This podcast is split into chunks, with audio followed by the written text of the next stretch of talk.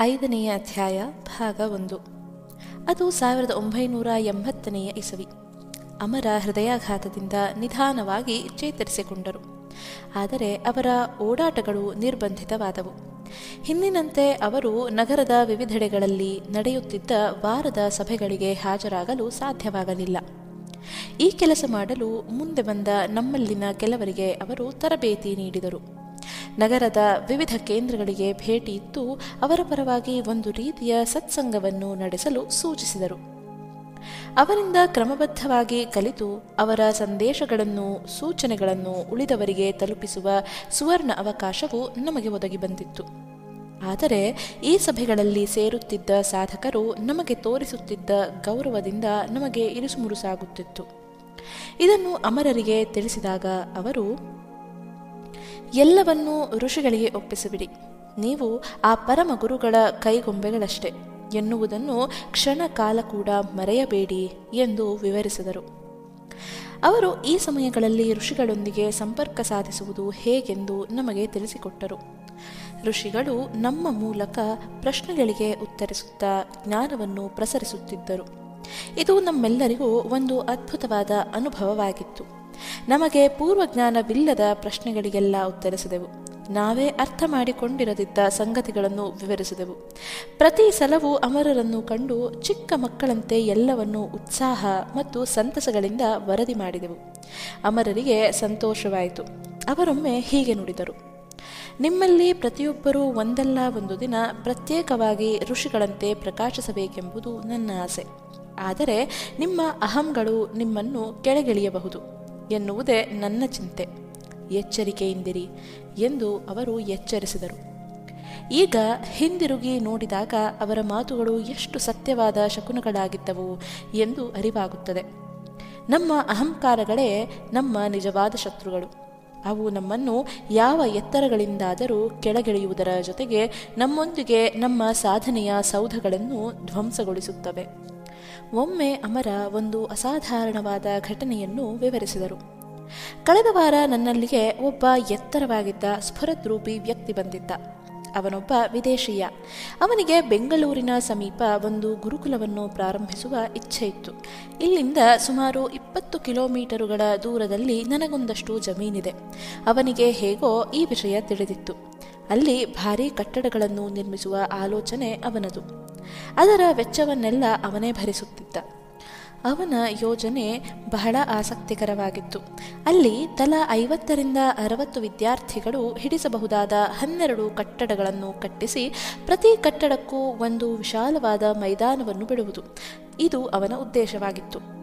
ಹನ್ನೆರಡು ವರ್ಷದ ಹುಡುಗರನ್ನು ಈ ಗುರುಕುಲಕ್ಕೆ ಸೇರಿಸಿಕೊಂಡು ಅವರು ಒಂದೊಂದು ಕಟ್ಟಡದಲ್ಲಿಯೂ ಒಂದೊಂದು ವರ್ಷ ಕಳೆಯುತ್ತಾ ಆಧ್ಯಾತ್ಮಿಕ ಮತ್ತು ಆಧುನಿಕ ವಿಜ್ಞಾನಗಳೆರಡನ್ನೂ ಅಭ್ಯಾಸ ಮಾಡುತ್ತಾ ಕಲೆ, ತತ್ವಶಾಸ್ತ್ರ, ಜ್ಞಾನ, ಧ್ಯಾನ ಮತ್ತು ಸಮರ ಕಲೆಗಳಲ್ಲಿ ಪಾರಂಗತರಾಗುವ ಯೋಜನೆ ಅವನದಾಗಿತ್ತು ಪ್ರತಿ ಕಟ್ಟಡದ ಮೇಲ್ವಿಚಾರಣೆಗೆ ಒಬ್ಬ ಗುರು ಮತ್ತು ಅವರ ನೆರವಿಗೆ ಸಹಾಯಕರು ಇದ್ದು, ಈ ಗುರುಕುಲವನ್ನು ಪ್ರವೇಶಿಸುವ ಚಿಕ್ಕ ಹುಡುಗನೊಬ್ಬ ಹೊರಬರುವ ಅಷ್ಟರಲ್ಲಿ ಜ್ಞಾನದ ವಿವಿಧ ರಂಗಗಳಲ್ಲಿ ಪಾರಂಗತನಾದ ಯುವಕನಾಗಿ ಬದಲಾಗುತ್ತಿದ್ದ.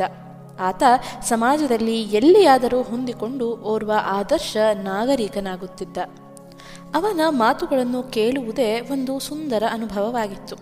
ಅವನಿಗೆ ನಮ್ಮ ಸಹಾಯವೂ ಬೇಕಿತ್ತು.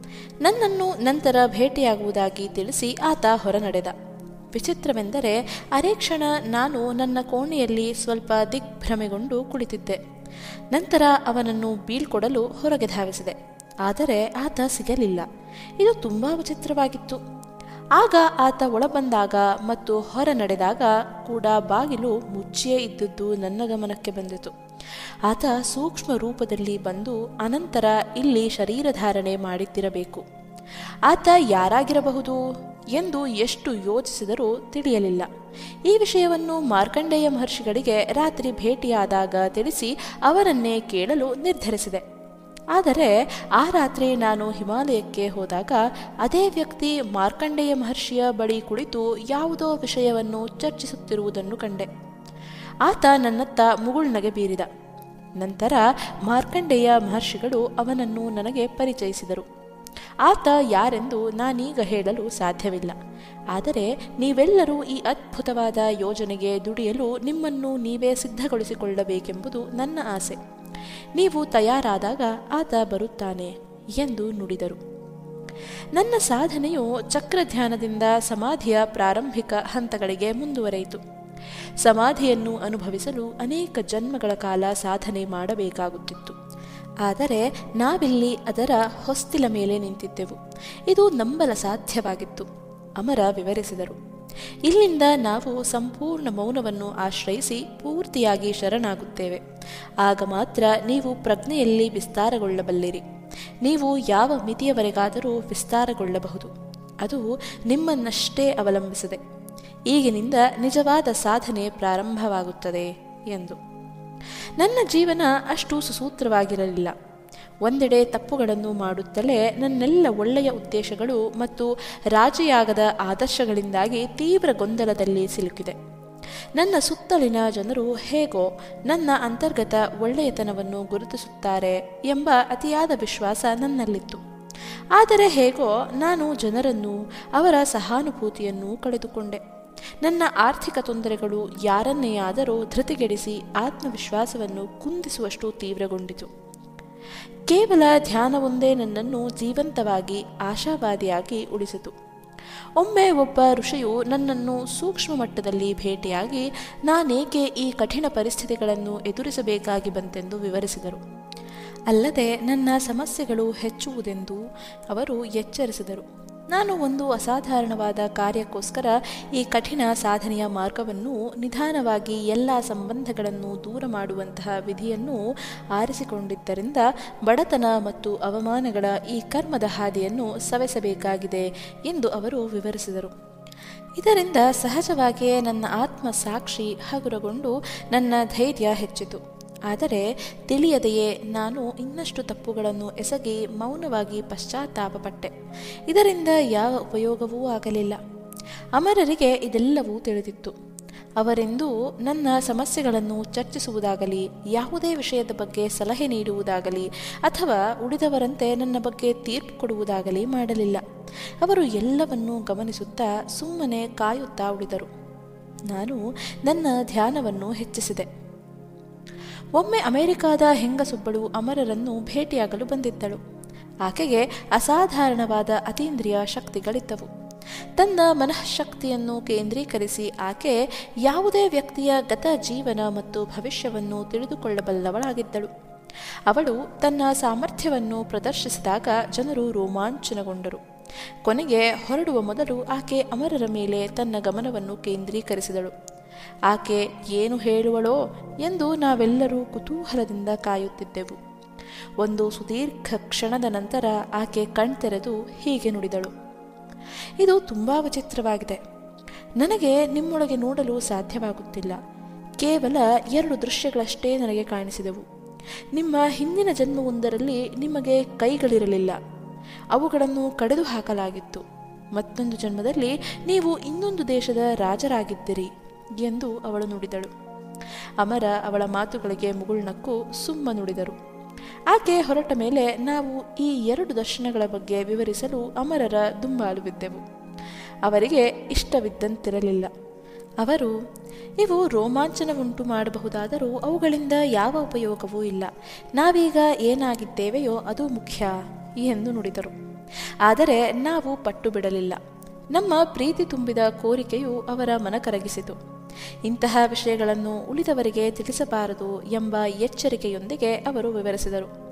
ಮೊದಲನೆಯ ದೃಶ್ಯ ಘೋರ ಕುಂಬಾರನದಾಗಿದ್ದರೆ ನಂತರದ್ದು ಎರಡನೆಯ ರ್ಯಾಮ್ ಸಿಸ್ನದಾಗಿತ್ತು ನಾವು ರೋಮಾಂಚನಗೊಂಡು ಮೂಕರಾಗಿ ಉಳಿದೆವು. ಆ ಮೌನದಲ್ಲಿ ಅಗೋಚರವಾಗಿಯೇ ಉಳಿಯುವ ಬಹಳಷ್ಟು ಸಂಗತಿಗಳ ಬಗ್ಗೆ ನಾವೆಲ್ಲರೂ ಯೋಚಿಸುತ್ತಿದ್ದೆವು. ಬೆಂಗಳೂರು ನಗರದ ಈಶಾನ್ಯ ದಿಕ್ಕಿಗೆ ಇಪ್ಪತ್ತು ಕಿಲೋಮೀಟರುಗಳ ದೂರದಲ್ಲಿ ಅಮರರಿಗೆ ಸೇರಿದ್ದ ಐವತ್ತು ಎಕರೆ ಜಮೀನಿತ್ತು. ಅವರು ಅದನ್ನು ಮನೋವತಿ ಎಂದು ಕರೆಯುತ್ತಿದ್ದರು.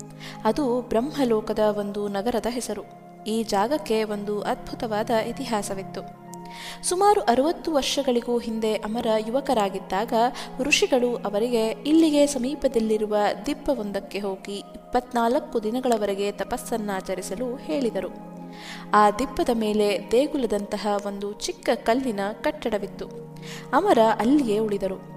ಅವರು ಪ್ರತಿದಿನ ಮಧ್ಯರಾತ್ರಿಯಂದು ಆಕಾಶದಿಂದ ಒಂದು ಚಿನ್ನದ ಬೆಳಕಿನ ಗೋಲವು ಒಂದು ನಿರ್ದಿಷ್ಟ ಜಾಗದಲ್ಲಿ ನಿಧಾನವಾಗಿ ಇಳಿದು ನಂತರ ಮುಂಜಾನೆಯ ಹೊತ್ತಿಗೆ ಆಕಾಶಕ್ಕೇರುತ್ತಿದ್ದುದನ್ನು ಗಮನಿಸಿದರು. ಅದೊಂದು ಅಸಾಮಾನ್ಯವಾದ ಮನೋಹರ ದೃಶ್ಯವಾಗಿತ್ತು. ಅಮರ ಕುತೂಹಲಗೊಂಡು ಒಂದು ರಾತ್ರಿ ಆ ಬೆಳಕು ಇಳಿದ ಜಾಗಕ್ಕೆ ಹೋದರಾದರೂ ಅಲ್ಲಿ ಅವರಿಗೆ ಆ ಬೆಳಕು ಕಾಣಿಸಲಿಲ್ಲ. ಅದು ಭೂಮಿಯಾಳಕ್ಕೆ ಇಳಿದಿತ್ತು. ಅವರು ಆ ಜಾಗವನ್ನು ಗುರುತು ಹಾಕಿ ಹಿಂದಿರುಗಿದರು. ಅವರ ತಪಸ್ಸು ಮುಗಿದ ನಂತರ ಋಷಿಗಳು ಮುಂದೆ ತಮ್ಮ ಕೇಂದ್ರವನ್ನು ಸ್ಥಾಪಿಸಲು ತಾವು ಆ ಸ್ಥಳವನ್ನು ಆರಿಸಿದ್ದು, ತಮ್ಮ ಭವಿಷ್ಯದ ಕೆಲಸಕ್ಕಾಗಿ ಆ ಜಾಗವನ್ನು ಆಧ್ಯಾತ್ಮಿಕವಾಗಿ ಸಿದ್ಧಗೊಳಿಸಲು ತಾವು ಒಂದು ವಿಶೇಷ ಶಕ್ತಿಯನ್ನು ಪ್ರತಿ ರಾತ್ರಿಯೂ ಕೆಳತರುತ್ತಿರುವುದಾಗಿ ಅಮರರಿಗೆ ಹೇಳಿದರು. ಹೀಗೆ ಆ ಸ್ಥಳದ ಸುತ್ತ ಒಂದು ಕಿಲೋಮೀಟರ್ ವ್ಯಾಸಾರ್ಥದ ವಿಶಾಲ ಜಾಗವು ಸಿದ್ಧವಾಗುತ್ತಿತ್ತು. ಋಷಿಗಳು ಅಮರರಿಗೆ ಅಲ್ಲಿ ಸ್ವಲ್ಪ ಜಮೀನನ್ನು ಖರೀದಿಸಲು ಸೂಚಿಸಿದರು. ಅಮರ ಪ್ರಯತ್ನಿಸಿದರೂ ಸುಮಾರು ಇಪ್ಪತ್ತೈದು ವರ್ಷಗಳವರೆಗೂ ಅವರಿಗದು ಸಾಧ್ಯವಾಗಲಿಲ್ಲ. ಆದರೂ ಈ ಜಮೀನು ಸಿಗುವವರೆಗೆ ಅಮರ ತಮ್ಮ ಪ್ರಯತ್ನವನ್ನು ನಿಲ್ಲಿಸಲಿಲ್ಲ. ಜಮೀನು ಖರೀದಿಸಿದ ನಂತರ ಮತ್ತೆ ಇಪ್ಪತ್ತೈದು ವರ್ಷಗಳುರುಳಿದ್ದವು. ಅಲ್ಲಿ ತಮ್ಮ ವಾಸಕ್ಕೆಂದು ಅವರು ಒಂದು ಚಿಕ್ಕ ಮನೆಯನ್ನು ಕಟ್ಟಿಸಿದ್ದರು. ಬಹುಶಃ ಉದ್ದೇಶಪೂರ್ವಕವಾಗಿಯೇ ಅವರು ಆ ಜಾಗದಲ್ಲಿ ತೋಟವನ್ನು ಬೆಳೆಸಲಿಲ್ಲ. ಅದು ಬಂಜರಾಗಿ ಯಾರೂ ವಾಸಿಸುವವರು ಇಲ್ಲದೆಯೇ ಹಾಗೆಯೇ ಉಳಿಯಿತು. ಅಮರರ ಪತ್ನಿ ಕೆಲವು ವೈದ್ಯರ ನೆರವಿನಿಂದ ಅಲ್ಲಿ ಪ್ರತಿ ತಿಂಗಳು ವೈದ್ಯಕೀಯ ಶಿಬಿರವೊಂದನ್ನು ನಡೆಸುತ್ತಿದ್ದರು. ನಮ್ಮಲ್ಲಿ ಕೆಲವರು ಈ ಕೆಲಸದಲ್ಲಿ ನೆರವಾಗತೊಡಗಿದೆವು. ಹೀಗೆ ನಮ್ಮ ಮತ್ತು ಆ ಜಮೀನಿನ ಮಧ್ಯೆ ಒಂದು ಬಾಂಧವ್ಯ ಬೆಳೆಯತೊಡಗಿತು. ನಾನು ಮೊದಲ ಸಲ ಮನೋವತಿಗೆ ಭೇಟಿ ಇದ್ದಾಗ ಅಲ್ಲಿನ ಅಗಾಧ ಪ್ರಶಾಂತತೆ ಮತ್ತು ತಂಪು ಏಕಾಂತವನ್ನು ಕಂಡು ಮೂಕ ವಿಸ್ಮಿತನಾದೆ. ಅಲ್ಲಿಯೇ ವಾಸಿಸುವುದು ಎಂತಹ ಅದ್ಭುತ ಅನುಭವವಾಗಬಲ್ಲದು ಎಂದು ಯೋಚಿಸುತ್ತಾ ಉಳಿದೆ. ಸಾವಿರದ ಒಂಬೈನೂರ ಎಂಬತ್ತರ ಫೆಬ್ರವರಿ ಹದಿನಾರರಂದು ಪೂರ್ಣ ಸೂರ್ಯಗ್ರಹಣವಿತ್ತು. ಗ್ರಹಣ ಕಾಲದಲ್ಲಿ ಒಟ್ಟಾಗಿ ಧ್ಯಾನ ಮಾಡಲು ಅಮರ ಸಾಧಕರನ್ನು ಮನೋವತಿಗೆ ಆಹ್ವಾನಿಸಿದರು. ಏಳು ನೂರಕ್ಕೂ ಹೆಚ್ಚು ಜನ ಮುಂದೆ ಬಂದರು. ಭಾರೀ ಶಾಮಿಯಾನಗಳನ್ನು ನಿಲ್ಲಿಸಿ ನಗರದಿಂದ ವಾಹನ ಸೌಕರ್ಯವನ್ನು ಏರ್ಪಡಿಸಲಾಯಿತು. ಗ್ರಹಣ ಕಾಲದಲ್ಲಿ ಧ್ಯಾನ ಮಾಡಲು ಅಮರ ವಿಶೇಷ ತಂತ್ರಗಳನ್ನು ಕೊಟ್ಟರು. ಅದು ಸುಮಾರು ನಾಲ್ಕು ಗಂಟೆಗಳ ಸುದೀರ್ಘವಾದ ಅವಧಿ. ನಾವು ಧ್ಯಾನ ಮಾಡುತ್ತಾ ಅಷ್ಟು ದೀರ್ಘಕಾಲದವರೆಗೆ ಕುಳಿತು ಅಭ್ಯಾಸವಿಲ್ಲದಿದ್ದರಿಂದ ಮಧ್ಯೆ ಕೈಕಾಲಾಡಿಸಲು ವಿಶ್ರಾಂತಿ ಪಡೆಯುತ್ತಿದ್ದೆವು. ಅಂಥ ಒಂದು ವಿರಾಮದಲ್ಲಿ ಕೆಲವರು ತಮ್ಮ ಮೃತ ತಂದೆ ತಾಯಿಗಳ ತರ್ಪಣ ಕೊಡಲು ಇಚ್ಛಿಸಿದರು. ಅವರರ ಕರಾರುವಾಕ್ಕಾದ ಆಗಿನ ಮಾತುಗಳು ನನಗೆ ನೆನಪಿವೆ. ಯಾರಿಗೆ ಸತ್ಯಯುಗ ಬೇಕೋ ಅವರು ಇಲ್ಲೇ ಉಳಿದು ಧ್ಯಾನ ಮಾಡಿ, ಎಂದು. ನಾನು ಮತ್ತು ಬಹಳಷ್ಟು ಮಂದಿ ಉಳಿದುಕೊಂಡೆವು. ಆದರೆ ಕೆಲವರು ತರ್ಪಣ ಕೊಡಲು ಹೊರಗೆ ಧಾವಿಸಿದರು. ನಂತರ ಅಮರ ಈ ಗ್ರಹಣ ಕಾಲವು ಐವತ್ತೊಂದು ಸಾವಿರ ವರ್ಷಗಳಿಗೆ ಒಮ್ಮೆ ಬರುವ ಆಧ್ಯಾತ್ಮಿಕ ಸಂದರ್ಭವೆಂದು ಆ ದಿನದ ನಮ್ಮ ಧ್ಯಾನಾಭ್ಯಾಸವು ನಮ್ಮ ಹೆತ್ತವರು ಮತ್ತು ಅವರ ತಂದೆ ತಾಯಂದಿರನ್ನು ಅವರ ಎಲ್ಲ ಕರ್ಮಗಳಿಂದ ಮುಕ್ತಗೊಳಿಸುವುದೆಂದು ಹೇಳಿದರು. ಈ ಸಂದರ್ಭದಲ್ಲಿ ಋಷಿಗಳು ನಡೆಸಿದ ಒಂದು ಮುಖ್ಯ ಆಧ್ಯಾತ್ಮಿಕ ಕಾರ್ಯವನ್ನು ಅವರು ವರ್ಣಿಸಿದರು. ಋಷಿಗಳು ಆಗಷ್ಟೇ ಮುಗಿದ ಒಂದು ಮಹಾಯಜ್ಞವನ್ನು ಒಂದು ವರ್ಷದಿಂದ ನಡೆಸುತ್ತಿದ್ದರು. ಅವರು ಈ ಭೂಮಿಯ ಪ್ರತಿಯೊಂದು ಆತ್ಮಕ್ಕೂ ಒಂದು ವಿಶೇಷ ಚೈತನ್ಯವನ್ನು ಕೊಡಲು ಇಚ್ಛಿಸಿದರು. ಇದರಿಂದ ಅವುಗಳಲ್ಲಿ ಆಧ್ಯಾತ್ಮಿಕ ಜಾಗೃತಿ ಉಂಟಾಗಿ ಏಸು ಕ್ರಿಸ್ತನ ಆಶ್ವಾಸನೆಯಂತೆಯೇ ದೇವರ ರಾಜ್ಯದ ಸ್ಥಾಪನೆಗೆ ನಾಂದಿಯಾಗುತ್ತಿತ್ತು. ಪ್ರತಿಯೊಬ್ಬರೂ ಸತ್ಯಯುಗಕ್ಕೆ ಕ್ರಮೇಣ ಶ್ರುತಿಗೊಳ್ಳಲು ಇದು ನೆರವಾಗುತ್ತಿತ್ತು.